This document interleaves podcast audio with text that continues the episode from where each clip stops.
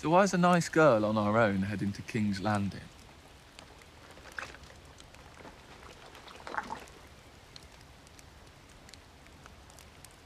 I'm going to kill the queen. Tony of House Teflon.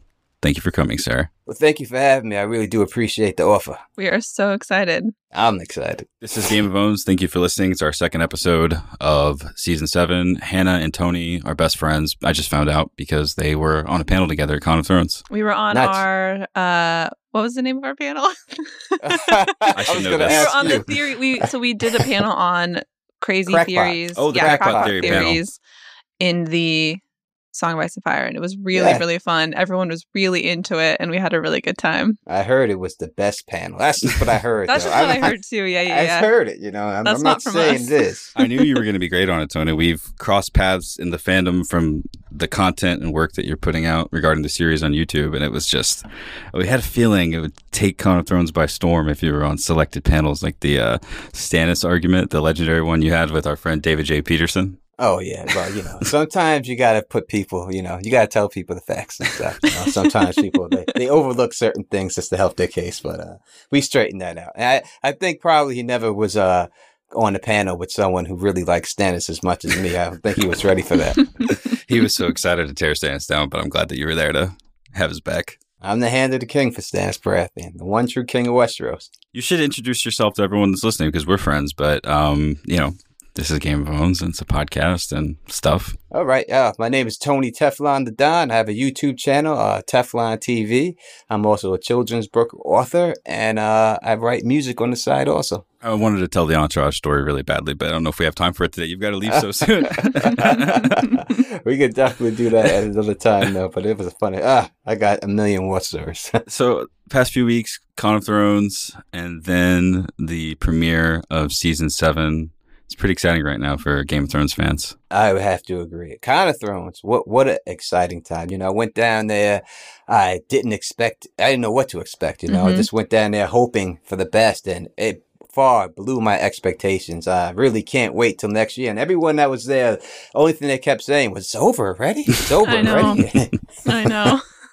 I still can't believe that it's over. Yeah, and I've been keeping in contact with people on the app too. So you know, it, there was a very good crowd of people, bunch of great, great costumes, just all over, just a great time, great time. I'm hoping that we can redo the Stannis appreciation panel. I want to put you two together again and see what happens. well, I think he'll do his homework next time. This is our second episode of the week, and we're going to dive more diligently into the episode. We've asked you guys a few questions. Hannah asked you guys a few questions actually this week. yeah, so for those of you, we mentioned it on our last episode, but for those of you who aren't familiar with our format, we do a second episode in the middle of the week where we get a little bit deeper into specific things that had happened. I think that so much of our first episode is us trying to process and laugh and talk about everything that we just saw. And now that we've had some space over the last couple days to rewatch the episode a couple dozen times and to read a million articles and analysis and go through message boards, we now have a couple more questions that I think are more important than like our initial gush. Before we dive into those first three, there is a p- big piece of news that we got this week that I thought would be important for us to touch on because it is Comic Con week. And so, of course, there's lots of stuff happening, and we'll probably see a few more things come out over the next couple days. But we have a new trailer after the first episode has already aired that is giving us a glimpse into the next couple episodes. And I don't know if you guys have had a chance to take a look at that and think about that trailer that we just got, I think this afternoon, today. we can watch it together. All right, Let's I- do it. Pop it off. Have you seen it yet? Oh well, you know I'm on that stuff though. I got a YouTube channel, and I'm a, there's a lot of competition out there, so I have I've done a breakdown of it, but I'm ready to watch it again too. All right, let's do it.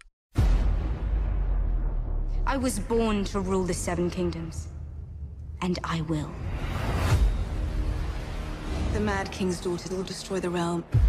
We must stand together if we hope to stop her. We can't defeat the Night King's army on our own. Daenerys has dragon fire. A Whoa. Targaryen cannot be trusted. If we don't band together, we will die. Winter is here, Your Grace. Everyone is your enemy. Everyone is your friend. Every possible series of events is happening all at once.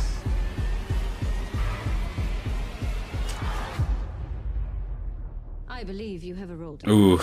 As does hmm I think the end of Wow. that trailer is probably, in my opinion, the biggest revelation that we get out of all of this new footage. Really?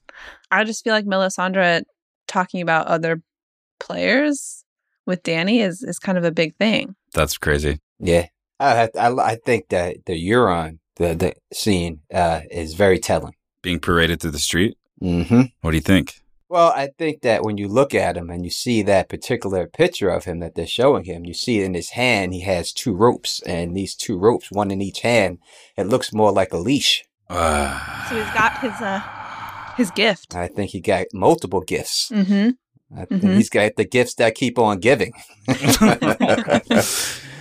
I feel like you since you just broke down this trailer today for your YouTube channel, you have a slight advantage on us. So that brings us to our first question. We were going to get into a lot of other things, but I think that some of it will naturally come up. Our first question: What gift will Euron bring Cersei? I feel like there's a decent consensus on this in terms of the top three answers that we've got from our question answers on Watchers and on Facebook.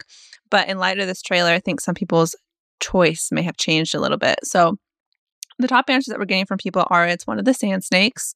Um, we got a couple votes for Tyrion, which is interesting. I am the gift. we- we've also got um, a couple people who said that either has to do with dragons or is dragonbinder or some way for Cersei Euron to control dragons. And I think that in light of this trailer, that probably is a little bit less likely.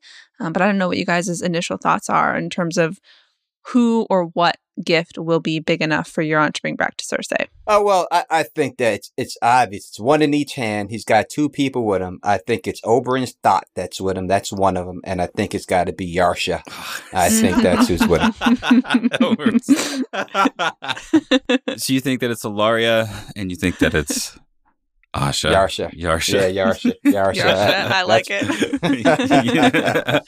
That's who it is. It has to be. I can't see it being anyone else because you see in the other trailers, he gets into the sea battle Yeah. with them.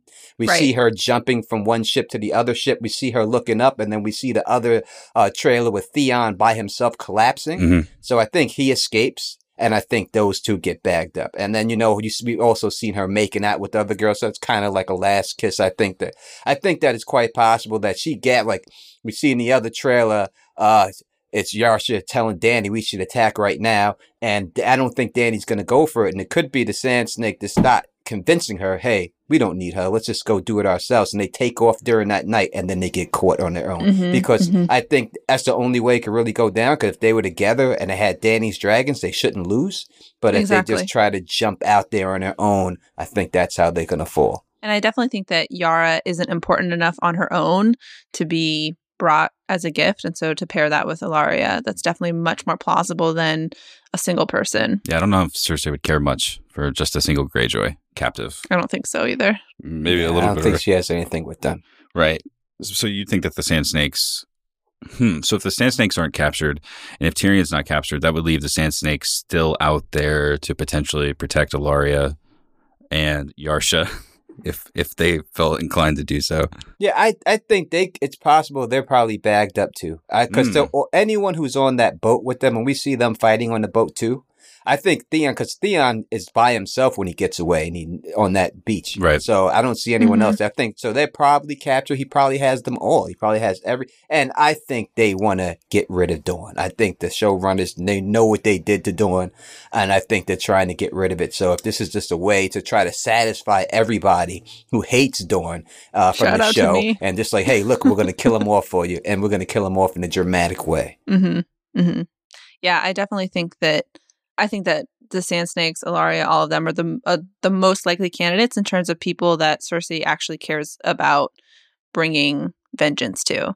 Um, I think that a lot of people have questions about whether or not it could be Tyrion, and I think that the reason why that that's less likely, in my opinion, is because I just feel like Tyrion so often has played the captive that his Im- his impact just isn't enough for him to be a captive once again. You know what I mean? And so I just think that like I just don't think that that could happen. but, what, it- but, Yeah. but if Tyrion was captured, I mean, that is that is a hell of a spice to the mid-season arc or the beginning season arc. It's a hell of a spice to Cersei's plan. And we had some comments, and it's one of the first things that I thought of. And I know that it's a little bit of it's just reading too much into the lines, but I think of season five when Tyrion was like, "I am the gift," and then Euron says it, and it's just it kind of poetically makes sense, but. I just think that Euron Greyjoy would have a really, really tough time if they're still at Dragonstone, infiltrating that entire keep and capturing Tyrion Lannister. Mhm. Yeah, I don't. I don't think Tyrion's on the on the boats with them when they get into that battle because you see Yarsha looking up with Theon into the flames. and Right. That's not dragon flames coming at them. So I, I, I don't think he's with him. I think he's back in King, and he's too. That that would be too much to give them because whoever gets caught, there's there's no escape for them. There's not like Yeah. you're gonna get out of this. You're dead. You know. Uh, they, Mhm. they're gonna be executed and pretty bad. So I think Tyrion's way too important to get caught by uh, Euron. I think so too. And I really like what you said, Tony, about them, Yarsha, Theon. I'm sorry. we'll just always I think laugh. we need to use that And- from now on, honestly. I know. That's it. And and Theon to be persuaded to leave and to attack. I like that. And that's why they're not with the rest of the crew that's at, at Dragonstone. And so um, I think that's an interesting thought. I like it. What are your thoughts on Dragonbinder having its part in the show at all? I I- no, I can't see it. I, I don't see it. It, it would they would have had to bring it out during the Kingsmoot. You know why? That's when he had it. That's when he blows it for the first time. They did the Mhm. Kingsmoot. If they were going to do it, they would have did it then. The fact that they didn't do it, it shows that he has to be here for another reason. And the other reason he's here and Victarion's not casted is because he's the one who gets with Cersei. That's the role he plays.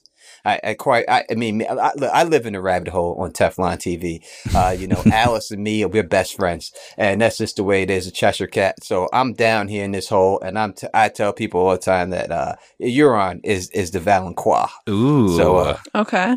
that is why he's been casted in this show, and that's the reason why he's casted over Vic, and that's his importance is that he's going to be the one to take Cersei out in the end. so in the episode where they were they were talking and they were like, "But you killed your brother," blah blah blah. And he's like, "You should try it. It's amazing." So that's not. I mean, yeah, and when you when you look at you know the things, especially from the Forsaken chapter, when you look at the things he's done to women already, Right. And in that chapter itself, when you look at it, he has uh, when he has his brother in the dream, he's sitting next to a woman, and she's tall, and he's on the Iron Throne, and it's she's described as tall with a pale neck, and obviously the prophecy for Cersei when she dies is that the Valonqar will put her hands around her pale neck, and then we Mhm. have Euron in the show say specifically, "I have two hands." hmm and saying that Jaime doesn't have two Mhm. hands. So everyone who thinks that Jaime can do it, he's telling you Jaime doesn't have two hands to do it, but I do have two hands. That's one of the things that I've I've been curious about when it, we're talking about Jaime Lannister and the Valonqar theory is uh, how his mutilation plays into it. Yeah, I think that's the, the the number one factor why he won't do it. I know a lot of people want him to do it, but I think Jaime, as he said, he wants to die in the arms of the woman he loves. I, I don't think that's Cersei. Most likely that would be Brienne. Heck yeah. So Hannah, what do you think about all my- this now? That's my uh, addition to that.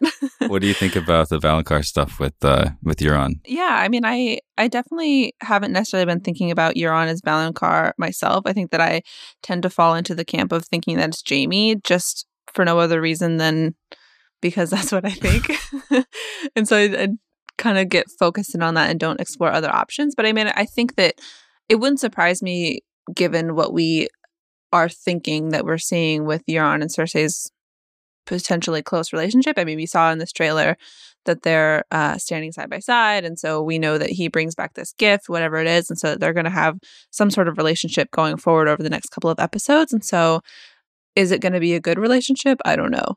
Um, so, I mean, I don't think it's out of the question. Well, do you guys think that it's going to happen in the next episode because of the trailer and because of the title of the episode being Stormborn, or do you see the Euron stuff with Cersei and the gift extending over, you know, up to episode four, let's say, or episode three?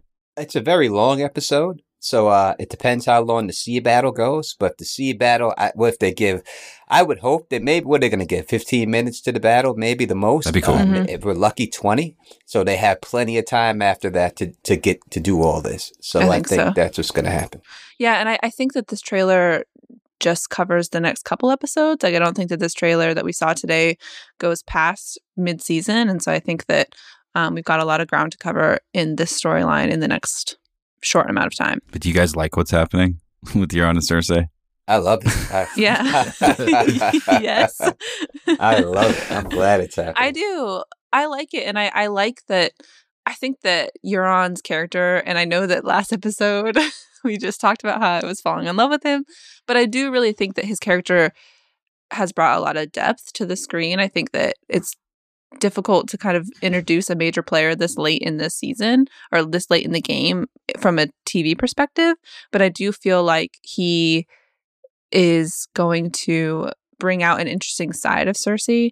And I think that it's going to be really cool to see him play off of her because they both have this bit of madness in them. And so I'm really looking forward to watching them interact more and more and also to watch Jaime just watch them interact. This guy, he's growing on me. Like when I first seen him, I, I figured they just casted him because he looks like Theon, kind of, you know. And Right. uh, I, I always, if in the books, like in my head, and it's just stuck in my head, and I just think Mads Mikkelsen when I think of Euron. would be that's just so the cool. face that pops up in my head every time. So it's hard, you know, when, when I'm always thinking about this is the way the guy should look. He'd be perfect for it. And then I see this guy, and this guy looks like one of my bar friends. Pacey. And acts like him.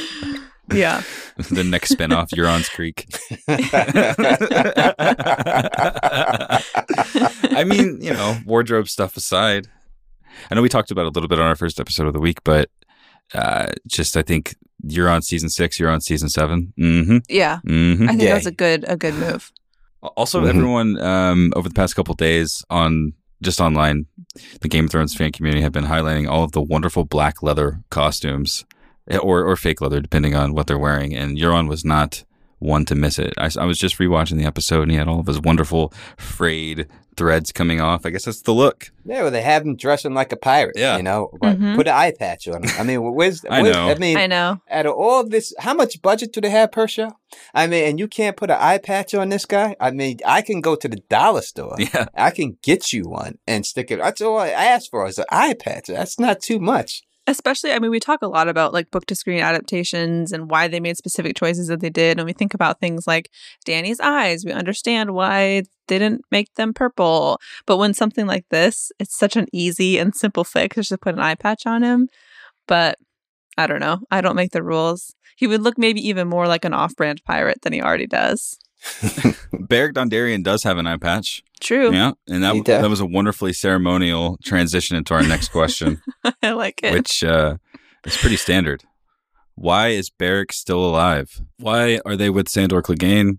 Why are they here? I think that these are pretty short and straightforward questions, but I think that we left the first episode with a lot of thoughts and feelings about this whole storyline with the Hound and with Beric Dondarrion and Thoros and kind of what is Sandor Clegane's role going forward? What did he see in the flames? Is this real? Is he Azor Ahai? What's going on? And and so I think this question of what what Beric Dondarrion's purpose is plays into a lot of what the hound's purpose is as well because they're tied together they're traveling together they are working together and so um curious to hear what your guys' thoughts are on their movement going forward and kind of the legitimacy of what the hound is seeing They're either eating the same mushrooms or it's legitimate magic. Well, yes I, I, I think uh, so. Avis said, "I'm in, I'm in this hole, so you got to come in here with me for a little bit." When when when we look at Beric Dondarrion, we see last year uh, he says to the Hound, "R'hllor, uh, the God, of, Red God, let you beat me. Why?" And he didn't have an answer. And then we have the Hound this year basically asking him the same exact question. Right. Uh, when you look at what Beric is uh, from his role in the books to now, the only thing I think that he does uh, is show that life force can be transferred from one person to another using the kiss of life.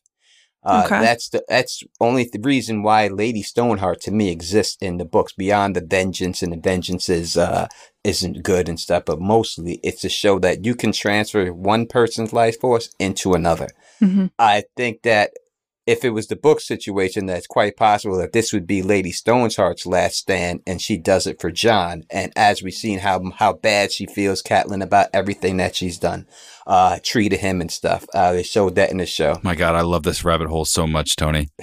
Can you imagine if you. that's what shook out with Catelyn and Jon? I think it's quite possible. Oh my gosh. she, I think it would give her a final thing if she just gave gave her his uh la- her la- life force and Mhm. he came back to life. So I think quite possible we can see that somehow go on with Beric when they get to the wall. When I think about the Hound, I think about Jon Snow as the last hero. And we know with the last hero, he has his companions. They go looking for the children of the forest and everyone dies. And then it's just him and his dog. And I think Jon Snow's dog is the Hound. I think that's his purpose to be there with him.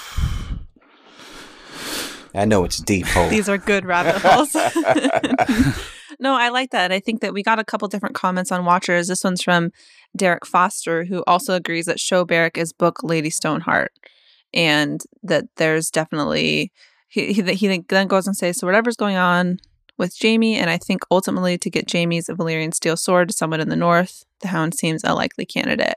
And so I, I like this idea that Beric is kind of taking on what Lady Stoneheart would have if Lady Stoneheart was in the show, or kind of what this Lady Stoneheart narrative looks like in the books. And so um, I, I think that's a good comparison. What does that mean for the technology in which they were brought back? Because I know that's been part of a lot of sc- discussion after George's interview with Time Magazine and like the fire wight conversation and where that lands Jon and where we pretty much know exactly where that lands Beric Dondarrion. I think that when you have people that come back to life in every movie that I've seen, usually people that come back to life, they have a mission to fulfill, whether Mhm. they're bad guys or good guys, and, and they come back for revenge or whatever. But as soon as they're done with the mission, they usually die. They usually go back to where they were. So uh, I think it means that Jon Snow, number one, will not sit the Iron Throne no matter what. And then it gets to the question of what do you think is going on with the wights? Are they resurrected or are they being warged? So if they're being warged and you want to believe that, or skin changed, whatever you wish to call it, they're being skin changed and someone's controlling them like the Night's King's controlling all his wights, then you have to say somebody is controlling Beric at this particular time. And is it the Lord of Light? Well, I, me personally, I, the hole is deep. I, I don't think that there is a Lord of Light. I think that every piece of magic, blood magic, can be attributed to the children of the forest and the green seers. So I think that when you look at everything that's being done, uh, it all happens to them.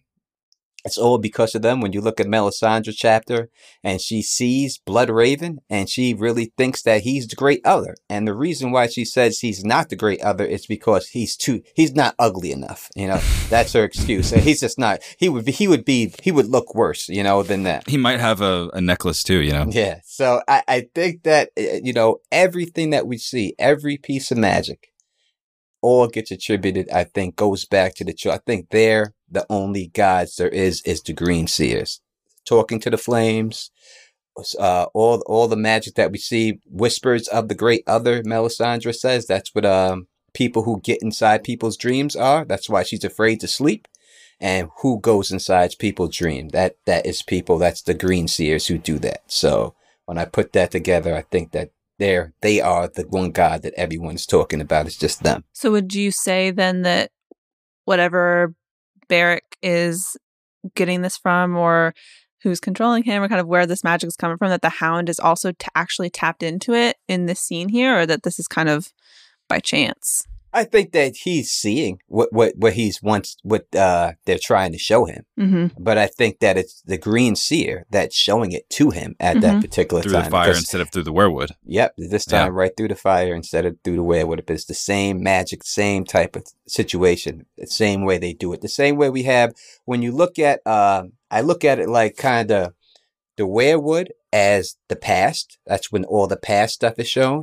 The fire as the future, and the glass candles as the here and now. hmm And Okay. I look at the, all three phases, those all three phases of the green sea of magic for sight. Not to change gears too much because I want to stay on on this, but when you look at the letter that was zoomed in, um, not the letter, the, the textbook, the information that Sam and Gilly were studying at Old Town, and we get the, the hints of the healing properties of the dragon glass. Where, where do you think, if, if the Children of the Forest are the base level of the magic, including the fire and the weirwood trees, like where, where does that come in?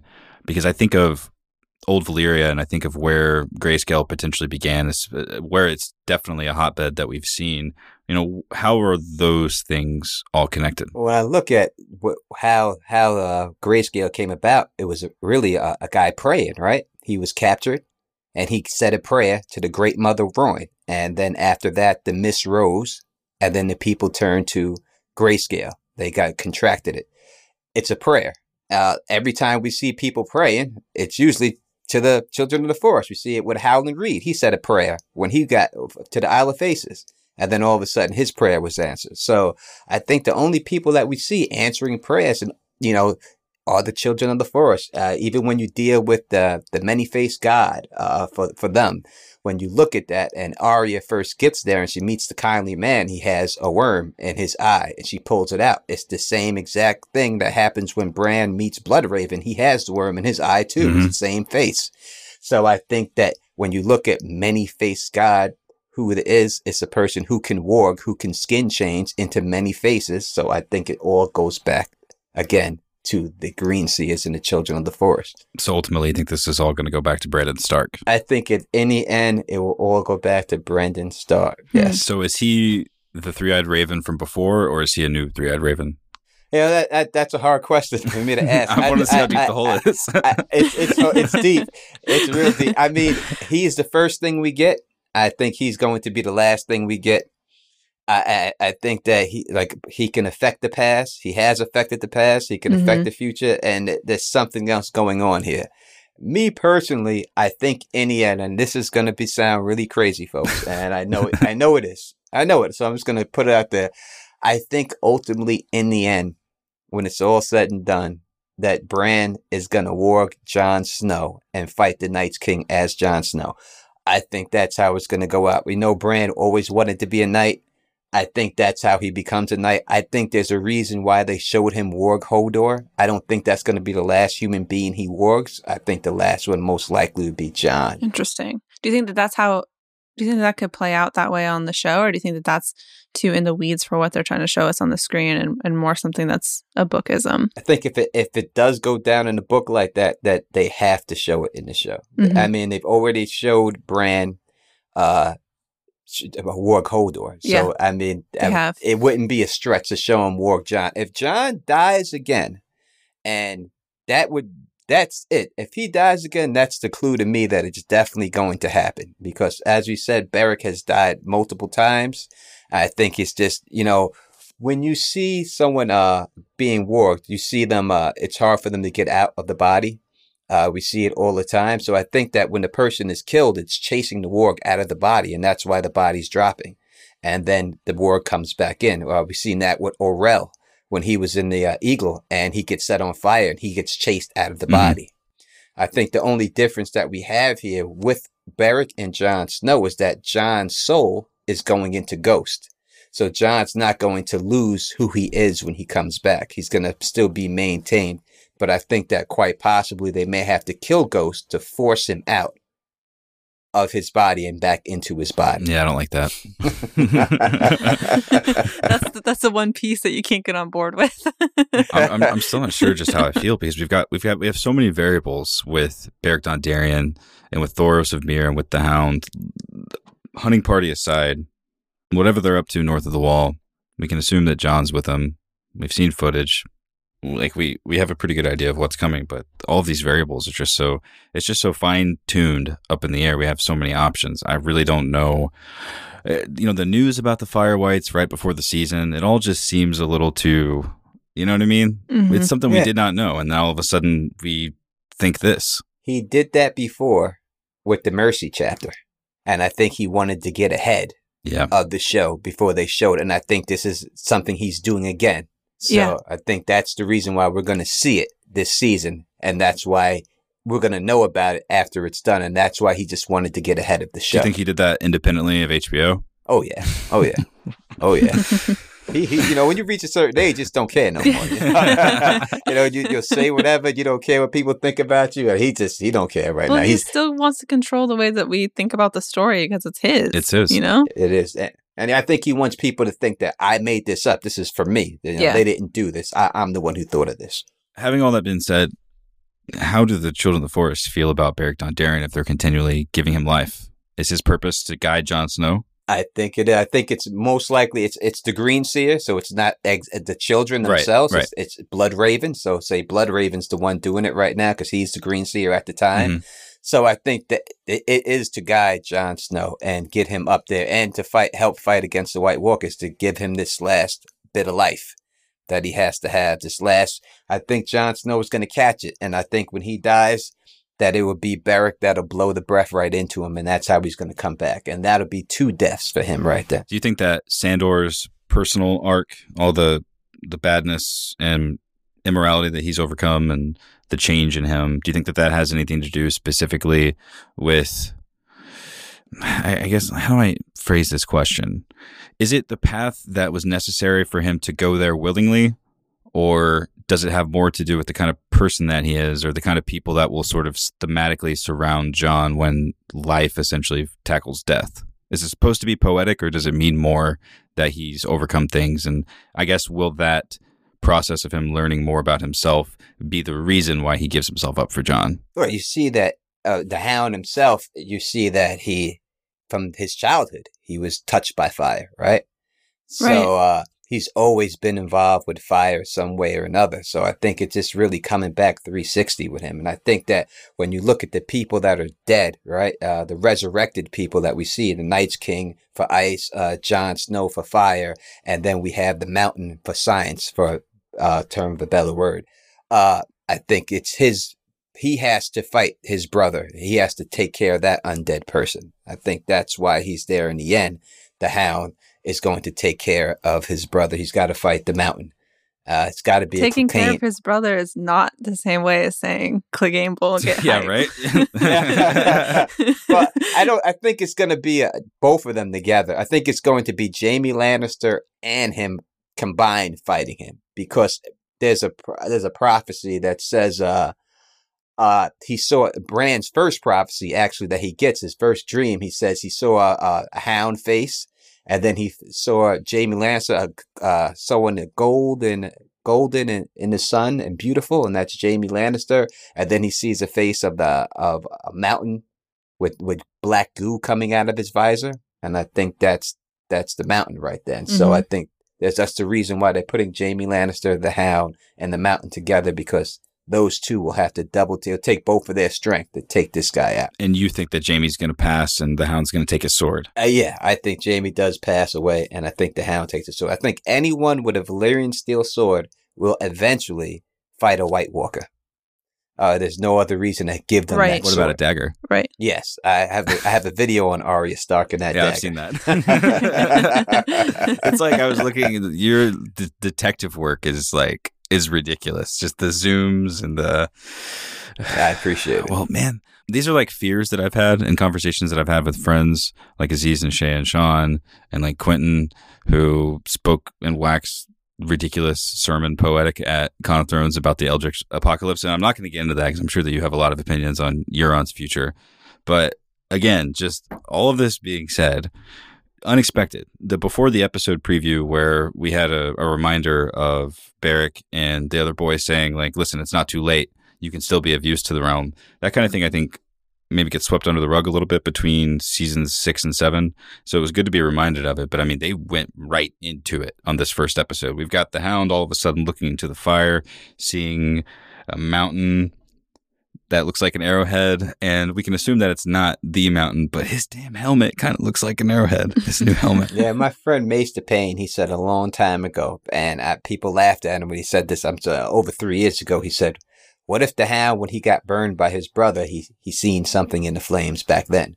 And he said that over three years ago, and everyone's like, "Oh, Hound ain't seeing nothing in the flames." And then, whoop, here we go. He is seeing stuff in the flames. So quite possibly, Shout out to him. that mm-hmm. that is a chance that that that did happen back then. So do you think that the Hound is Azor Ahai? no, no, no. Let's get down to it. Who do you That's who do you that. think's Azor Ahai, Yeah. Nissa Nissa, Jon and Danny. Jon and Danny? That's what it is. Yeah, it has yeah. to be. I feel like the last bit of that trailer that we saw today kind of sparked some of that. I Discussion more. conf- that cons- I think that's that's the kicker. Yeah. And I think, especially when you deal with Melisandre, and I hear people talk about Melisandre a lot, and you, uh, this is another person who is glamored to, she's supposed to be 400 years, and she's glamored to look young, but uh, makeup's not going to keep you alive. You could put, you know, makeup on a 400 year skeleton, it's still going to be a skeleton. So there's something else going on with her that's keeping her alive other than this glamour that's Mhm. going through. I don't think people talk about that enough. But what's going on? What's keeping Melisandre alive for 400 years? Well, does she know that? Does she understand that the magic is coming from essentially the same wellspring, or does she think that they're separate forces that are battling? I think, yeah, I think they all believe that it's separate forces. No one knows exactly where it's coming from, except for the faceless men who tell you, you know, in, in a roundabout way. But when you deal with the Great Other and the Lore and all them, I think they think that they're two separate entities, but they're not. So, what do you think about the theory that George R. R. Martin is the great other? Yeah, I, yeah. he's he's writing the whole book series, so I guess he's everybody in the book series. You know, go that route. I but mean, I- I- it's a good theory. it is. It is. There's no doubt about it. He could be. I mean, I heard the theory that Stan Lee is the Watcher. You know, so and that's why he keeps popping up in everybody's movies. So you know, it- who knows? Who knows? They may just do it. It could be that too. I feel like our next question means nothing now that we've talked about the children of the forest and Beric Dondarrion and Valonqar, all this kind of stuff. But still important for the next couple episodes. So question three says Jon and Sansa disagree on what to do with the Karstarks and Umbers. Ultimately, Jon decides to let them keep their lands. Was this the right decision? How will Jon and Sansa's relationship impact future politics? The, the only way it really works to me is if Sansa is playing a game right now. If she's just arguing with Jon in front of everybody, just so Littlefinger could sue it, see it, so she can put on a show. Yeah, that's what I think. So she's misdirecting Littlefinger to get Think that yeah. think there's a wedge between her and Jon. if you look at Jon and Sansa's relationship when they're alone, they very much have this very open dialogue and great communication between each other. And we see them have that conversation. Whether or not they necessarily disagree or necessarily agree on the next move is a different question. But I feel like the wedge that is between them, quote unquote, is very much out in front of people. But when they're together, they seem to have a pretty open dialogue. Um, and so I, I like this theory that what she did in undermining Jon in front of everybody was specifically for playing at Littlefinger and not because she's just trying to wreck everything. Because I think that Sansa is too smart. And as she mentioned in this episode, she's learned from some great players, even if we don't necessarily agree with Cersei's every move, she still has had a great education on how to play the game. And she says she knows what Littlefinger's wants, and that's sex. And she Cersei has told her that you know that's that's what you got to do. I think that's what she's gonna. I think she's doing this, and then she's gonna have sex with Littlefinger. That's gonna cement it, and then he's out of here. Uh, he's gone. You think that that's what he really wants in the end? oh yeah, oh yeah, that's what he wants. It's just a breakdown of his character. I feel like he's been so strong in the sense of not not that he's been against his relationship with Sansa at all. Actually, it's been the most annoying thing and definitely the weakest thing that he's put out. But we we constantly pit Varys and Littlefinger against each other, and I guess in the past we always saw them as equal in some ways. But the way that Varys blocks out that part of his life and he's able to pass by so many complications and stay out of a lot of struggles that I don't know something like Littlefinger could, could get himself into. I mean, do we really think Mm-hmm. that that's what he's doing? That he's sort of lost his grip and that he's completely fallen into the Sansa rabbit hole, or do you think that it's he's still Littlefinger, or I guess in a, in a way where he's operating on a higher level? I think that we've always said that Sansa was going to be Littlefinger's downfall. You know, I think that we've had these conversations in the past that if he's going to mess up or make the wrong step or make the wrong move, that it was partially or somehow, some way going to involve Sansa. And so, you know, is this if is is she the only reason why he's going to go down? Is he not thinking clearly. I mean, I don't know if it's necessarily that drastic. I think that there's definitely some good reason for him to be aligning himself the way that he is, but I do think that it's not out of the realm of possibility for Littlefinger to misstep or make the wrong move because of her and, and how Yeah. he feels for her. I think this is his who he's always been his whole life. This is a guy who loves Catelyn Mm-hmm. until from the time he was a, a child till he was a 40, 30 or whatever, a grown ass man. And now when he wants someone, he likes someone, he gives his all to him. And now it's Sansa. It was Cat. Now he's obsessed with her.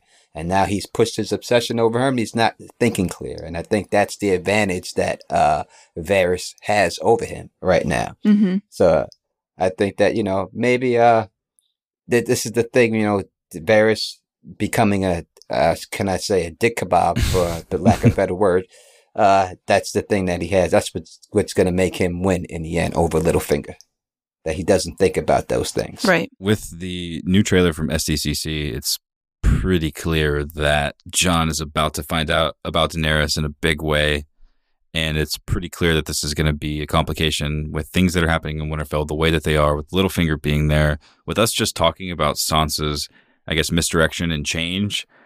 I feel better about this situation, but I just know that the idea of Jon leaving reminds me so much of Jon leaving in the past. And, uh, you know, just to look at our question, how will Jon and Sansa's relationship impact future politics of Winterfell and Westeros? I just see him leaving as a, an opportunity for someone like Littlefinger to try things behind his back or for bad things to happen when he's not there for. Not to mention all the stuff that's going to happen with, with Sansa or with uh, Daenerys and him. It's going to be so cool. I don't think it's horrible that's Jon Jon's leaving. I think that the only thing that would give me pause in Jon leaving is whether or not Bran makes it to Winterfell. And talking about rightful claims in terms of who's the Lord of Winterfell, I think that that's probably more of a question than Sansa staying in charge. You know, I think that I think that Sansa's too smart for someone like Littlefinger to take her down at this point. I think that we've seen pretty clearly that she knows what she's doing. So I, I think that Sansa and Jon are much more aligned than we are supposed to believe right now. And that's what you think, Tony. Yeah, I think so. I think this this has got to be game. I was completely fooled by Sansa in this episode. So good work. I mean, did you do you think that it's going to be an issue for her to be left alone in Winterfell with with Littlefinger? Not if not if she's playing Littlefinger like this. I knew that she was playing Littlefinger, but I I did think just judging by the looks and stuff from last episode that or from the season 6 finale that there was something to Sansa's feelings. You know what I mean?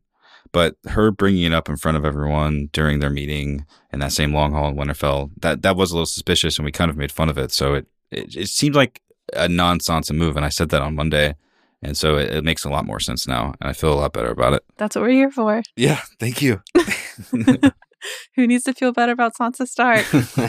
You have to leave soon. It's a bummer. We're definitely going to get you back for round two at some point. But before we move any further, what do you think about this next episode, Tony? Thank you for having me, and uh, I'm sorry that I do have to go. I wish I could not have to cut this short. We should uh, give this a couple hours next time. I have so many things to ask you. I think what we're going to see next episode, what I'm hoping to see, I, I'm hope I'm I think we're going to see a great sea battle. Uh, we haven't seen one yet. I think we're going to see a phenomenal sea battle. I think that's going to be it. We're going to see Jon meet with Daenerys. I think we're going to see that, or he's going to make his way to Dragonstone. I long episodes makes me think that he will get there uh, with her, and I think that we're going to see the execution of uh, Yarsha and Oberyn Stock. TM, TM, TM. You got to TM those. Today's show is brought to you by SimpliSafe. Thousands of people seeking home security get ripped off every day. You can get locked into long term contracts, stuck writing huge checks with no way out. It's robbery itself, and it can cost you thousands. Now there's a smarter way to protect your home SimpliSafe Home Security. These are the guys I trust. Here's why SimpliSafe has no contracts, there's no commitments, no lock ins, period. Plus, it was built by a Harvard educated engineer to make you safer. It's wireless and portable with a cellular connection built in, and you get professional monitoring with police dispatch so your home is safe around the clock. Best of all, with SimpliSafe, 24/7 protection is just 15 bucks a month. Most places charge 3 times that. It's unbeatable protection, a great value, and there's no contracts. And right now, SimpliSafe is having its biggest summer sale ever. $100 off the special safeguard package. You can visit simplisafe.com slash listen to get this deal. Hurry, the sale ends soon. That's simplisafe.com slash listen. Thanks to SimpliSafe. And now the moment that we've all been waiting for, our first owns of season seven. Are you ready? I'm so ready. Hey, this is Haley Bowery from the band The Manimals. This is our song Summer, which is basically our Bohemian Rhapsody all about Bran Stark and the Three Eyed Raven. And we would all like to wish you a very happy Game of Owns.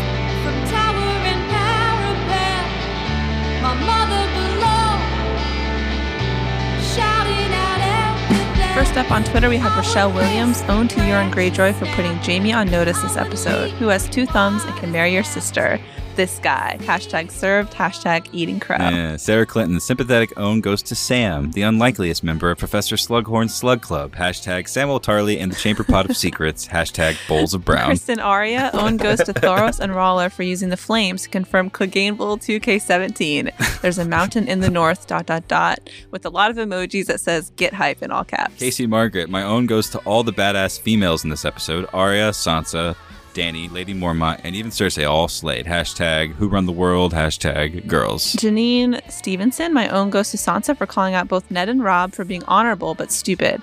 If Jon stands a chance, you need to learn how to play the great game, and Sansa seems to be the only one close to him who really gets that. Jenny Schaefer Mira, owned to Euron's Tinder profile. Looks great in leather pants and has two good hands. Owned to Sam for dealing with shit all day and never taking his mind off his true goal. And own to the Hound for making that switch from the most cynical SOB on the show to handing out prophecies from the Lord of Light. And there are a bunch of sunglasses emojis. my favorite emoji. hmm Next, we have Travis Cole who says, OMG, this is so hard. Plus, I'm used to giving chapter owns now. My own has to go to the Hound as he is his regular, salty, comical self, but you can really see his guarded compassion break through. Hashtag, sure bet he misses that rabbit stew. And Manny Amini gives us three owns. Jorah for unnecessarily scaring the shit out of Samwell. Hashtag more shit to clean. Hashtag at least it's his own. Euron for slipping in an obvious hand joke. Hashtag heavy handed. Ha ha ha. Hashtag like Jaime. And Tormund for being into S&M. Because of course he is. Hashtag lucky man. Hashtag torment is coming.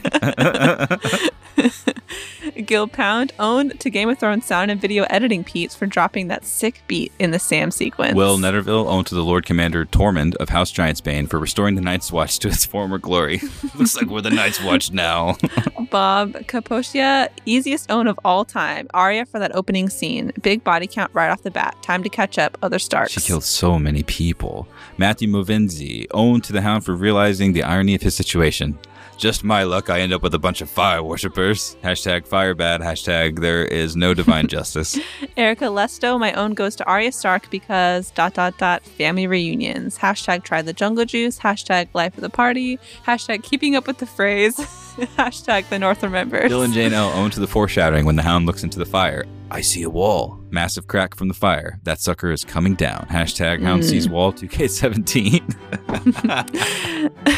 Anna Ollie owned that. to Tormund's eyebrow. Kate Bell owned to Lyanna Mormont because like hell she's gonna knit by the fire. And Joseph Sellers coming in with a similar own, owned to Lyanna Mormont. I don't need your permission to defend the North. And Peggy Ruiz, my own goes to that map painter. All that work and that bitch is walking all over his art.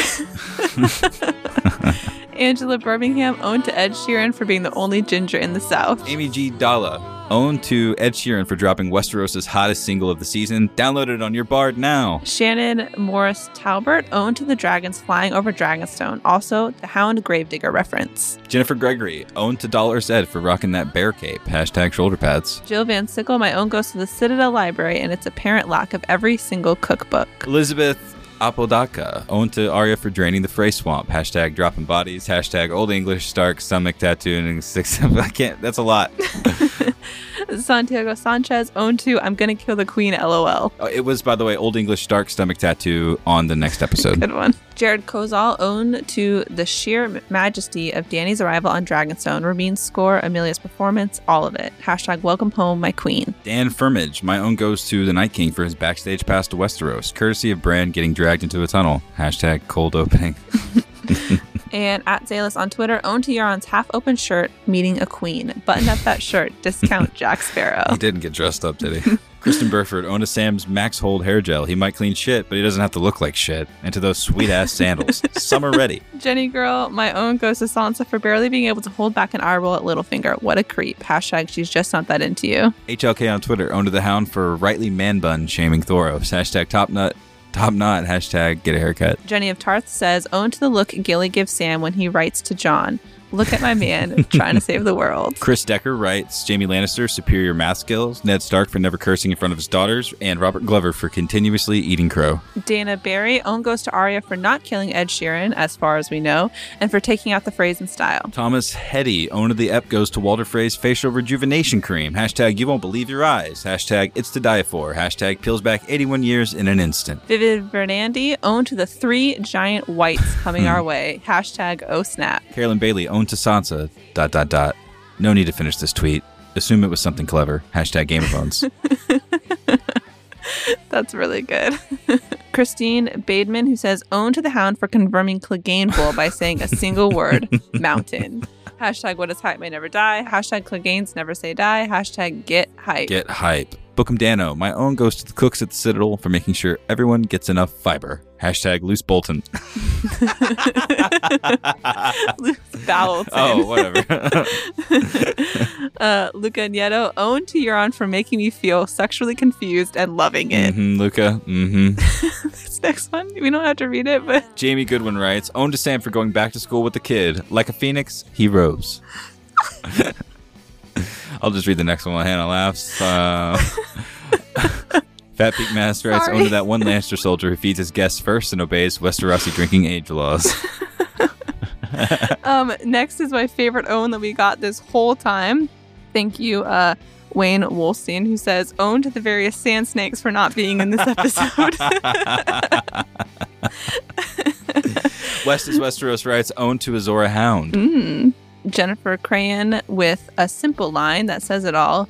Shall we begin? Shall we begin? Jeff Christian, my own goes to the video editor of the Old Town work montage for making my friend vomit. Hashtag 30 seconds too long. Uh, Travis Mollahan, owned to the Maesters of the Citadel. We are the this world's memory, Samwell Tarly. Hashtag Sam writes a song of ice and fire. Our friend Brienne on Twitter writes, own to Euron's giant fuck off ship, Arya's bartending skills, and Sam's steel stomach. Francis Lannister, my own goes to the Hound because what goes a hound comes around.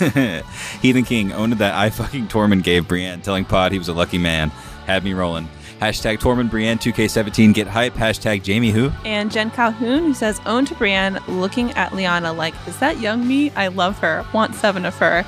I can win this war with an army of seven of this girl. And finally, Rowan Abbott with our final own of the first episode. Own to Arya for wiping out six seasons of problems in about two minutes. Hashtag never feast at the twins.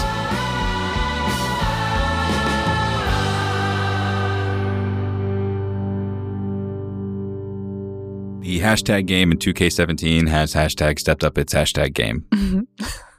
Good job, everyone. we love it. Thank you guys so much Thank you for so much. sending those in. It's always my favorite, favorite thing to read through everything as they come in on Sundays and then spend the week kind of scrolling through and laughing out loud at a lot of these. So thanks everyone who participates and, and sends us your thoughts throughout the uh, episode. Wait, Tony, we never asked you your own of the episode of the first episode. What's your favorite moment from the first episode? Oh, jeez. Kinda, this is your first I, one. I, I, I can answer all these questions, and this is the one that I'm going to get stumped on. Right?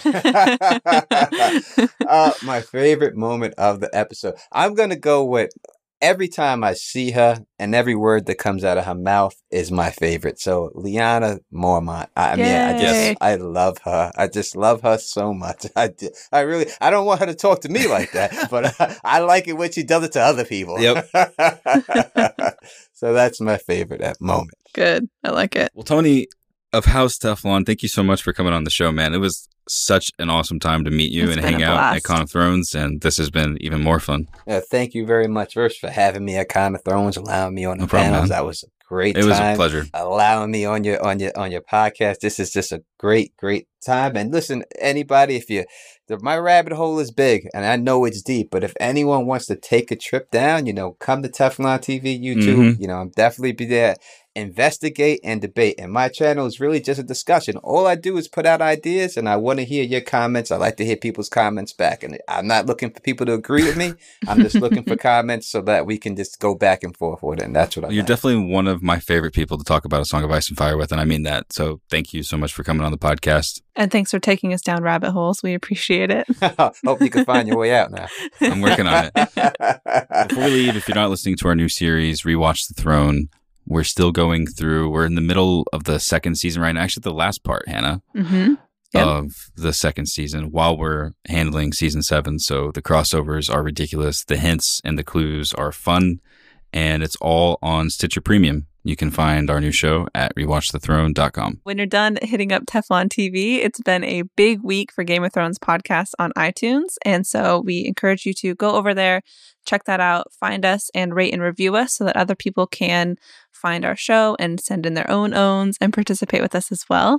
So go to iTunes. And if two episodes of Game of Owns a week and Rewatch the Throne is not enough for you, we have extra content at our Patreon page at patreon.com slash Q. If you are into the idea of supporting our podcast, we appreciate it very, very much. We are not very long away from episode two of season seven. So we're rolling through the season and we're excited to be back on early next week with our review of the next episode. And if you're you're not yet convinced, go look at all of Tony's social accounts at Tony Teflon. He's one of our favorite people to follow, slash listen to, etc. We know that you're going to enjoy it, especially right now during the season. Tony, thanks again. I, I know we've said thank you about 50 times, but thanks for coming on, man. And I'll say thank you again. And to all my people out there, peace and stay sexy.